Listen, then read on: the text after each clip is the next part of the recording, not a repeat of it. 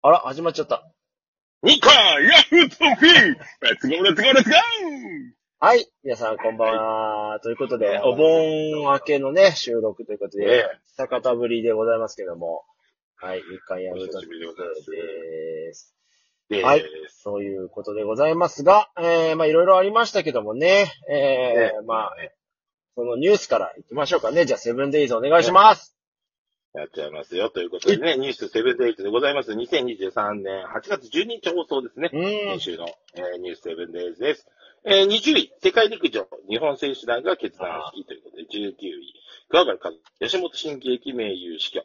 えー18位、ヘンリー王子、えー王室離脱後初の来日。あえー17位、えー東海道新幹線、今週ワゴン販売終了。はいはいはい16位、藤井竜王名人、えー、ハブ会長、藤井さんはボルトみたい。えー、15位、全英女子オープンゴルフ、えー過去最多日本勢16人参戦。えー、14位、ガソリン価格高騰、規制ラッシュに、えー打撃と。えー、13位、よさこい祭り4年ぶり通常開催。12位、ロッキンジャパン、えー豪華アーティスト熱狂。11位、長崎平和記念式典、台風の影響で60年ぶり国内開催。えー、10位、国立科学博物館、資金難でクラファン実施。えー、9位、ポケモン世界大会初の日本開催。8位、ビッグモーター、中古車検索サイト掲載停止相次ぐ。7位、ウクライナ。え北東部でロシアが攻撃強化。6位、なでしこジャパン、キャプテンの涙。え5位、大谷翔平、史上初2年連続2桁勝利ホームラン。え第4位、猛暑日。え東京都心で年間最多日、え最多日数記録更新。えー第3位、えー日大アメフト部、林真理子理事長ら会見。えー2位、えー台風7号、お盆の列島直撃か。1位、えー夏の甲子園、球児たちの熱き戦い続くということで、えー2023年8月12日放送のニュースワードランキングでございましはいた。はい、りょうとさん気になるのはありますかね？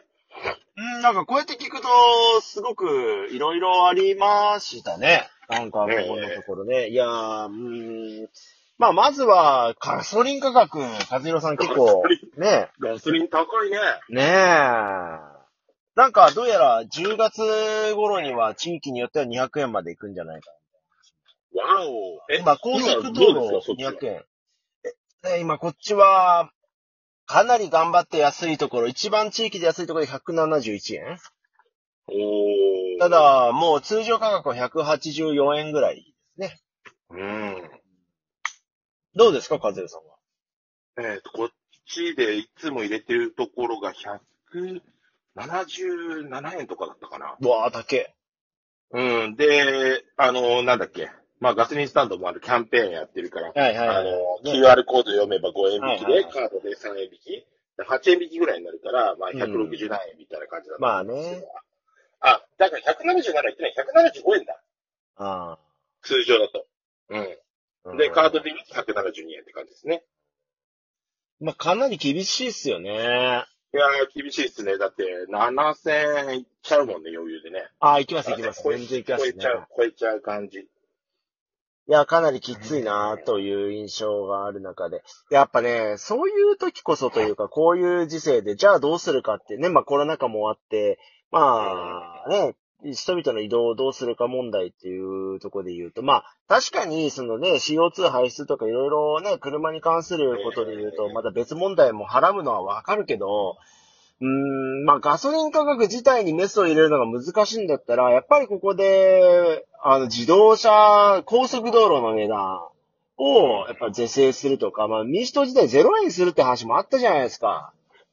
だからありまし、たね。ああいうのが頓挫してて、できることできないことって国民に結構ブラックボックスで、じゃあ、ね、ガソリン価格を例えばじゃあ、あの、暫定税率と消費税ダブル課税になってることとかもね、やっぱおかしいし、まあいろいろ考えていくと、じゃあそれができないなら別のところで何か手を打たないと、まあ結局、人々の、例えば運輸業がね、来年から2024年問題って言われてますけども、働き方改革が入ってきて働きづらくなってくると、で、来年さらにその、あれですよね、高速道路の狙、あの割引？あれもなくなるんですよね。うん、だから、なんていうかな、あれするこれしないとか、これしないあれするとか、いろいろ、またね、来年に向けて結構その運輸業界とかもあるわけですから、ちょっとここに来ての処置を考えないと、ガソリン価格これ200円台って、本当に普通にそこまで迫ってるっていうことを考えたら、どこでどうするかっていうのは、ちょっと真剣に考えろっていうか、政治家って何してんのかなっていうのは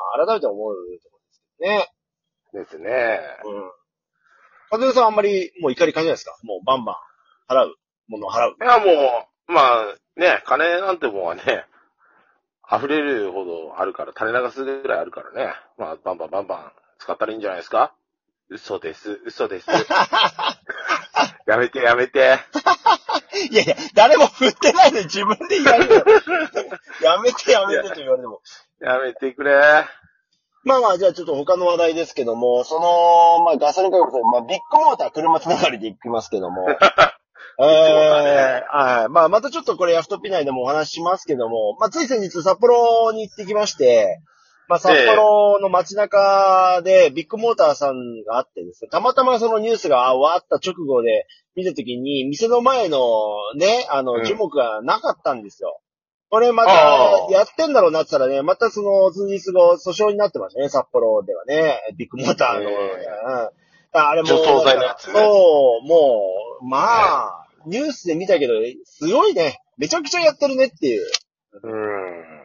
だから、ああいうのにようやくベスが入ったのはいいけど、まあ大手スポンサーがね、軒並みて、なんかね、やめたみたいな話ありますけど、まあこれ、YouTuber とかでね、いくつか言ってる人いましたけど、結局、大手さんが広告を出してタレント使って CM 打つ、その波及効果って信用という意味では、すごい、それ以上の価値があるんだなっていうことをまさまさと改めて、うん、思わされるとか、だから、テレビタレントさんで CM 打つって、すげえコスパ悪いんじゃないのって今思うんじゃないですか、こういう時世だと。でもね。やっぱ社会的信用とか考えると、やっぱビッグモーターってみんな知ってる名前で、それなりのね、タレントさん起用して、ゴールデンとかに CM 打つ価値って、結構なんか、見えないそういう、めちゃくちゃやってても、なんか、なんとなくの信頼を勝ち取ることっうて、ん。うん、そういう価値あるんだなと思うと、まあこの撤退ぶりを見るのもまあね、なんか節操ないなとは思う反面、うん。うん、そういうのもあるんだなっていうのはね、このめちゃくちゃやってるぶりからすると、うん、結構思うとこありますね。カズルさんはどうですか？ビッグモーターは。ビッグモーターの近場に何軒かあるんですよね、やっぱりね。うんうんうんで、あれね、これや、本編で話したっけかな？あの、ビッグモーターの前を、なんかたまたま午前中かなんかに買い出し行った時に、ああの、通ったことがあって、はいはい朝礼のやつね。そう、朝礼の風景を見たときにね、あの、やべえな、今時こういうのやってるとこあるんだ、みたいな、うん。うん、そういう、なんか空気感を感じたんですよね。うん。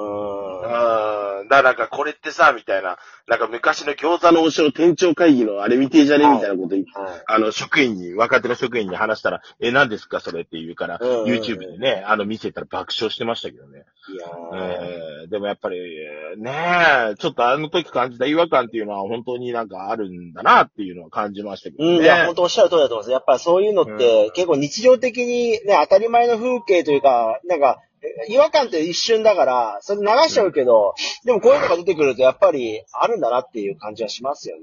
しちゃうね。時代錯誤じゃないけどね。さて、甲子園、高校野球ご覧になってますか、えああ、見てますよ、見れるものだけですけど。はいはいはいはい。ーえーまあ、ね、我が埼玉はね、あの、早々に負けましたけども。ね結構今年はえーがね、勝ち上がってますから。うん、どうですか？どこが優勝するんですか？私全然見てなくてわかんないんですけど。いやー、まあ、うなんとな、まあ、今戦い方を見てるとですけどね、ええ。見てると、まあ、仙台育英が一番、なんて言うんだろうな、点も取れてるし、いいのかなって思ったりするんですけど、ただまあ、土浦日大も慶応もな、なかなか似たような戦い方はしてるなっていうのはあるんですよね。でもやっぱり、あの、今残ってる神村学園も含めてですけども、えー、大体危なげない戦いしてるのは仙台育英かなっていうのは、見てて思いますかね。注目選手は頭あります一つ抜けて注目選手。注目選手、そうだな今のとこ、まあね、ほら、その、佐々木麟太郎、はいはいね、あの、花巻東の結局ホームラン一本も打てないで終わっちゃったっていうのもうんありますけども、えー、大体この注目選手っていうのは、沖縄にね、えー、あの、甲子園去ってますから。まあ、ねただそんな中で、うん、そんな中でやっぱ注目、うん、まあ、仙台育英の橋本くんかな、やっぱり一番高かったんで、うん、6割打ってんですよ、6割。すごいな。この大会。異常ですよ、6割って。ううん、これはちょっとね、やっぱつ一番バッターとしていい役割を果たしてるなという感じはしますけども、まあ、慶応の方はね、あの、僕の大好きな清原の息子さんがいますから、ええまあ、代打出場が多いんですけどね。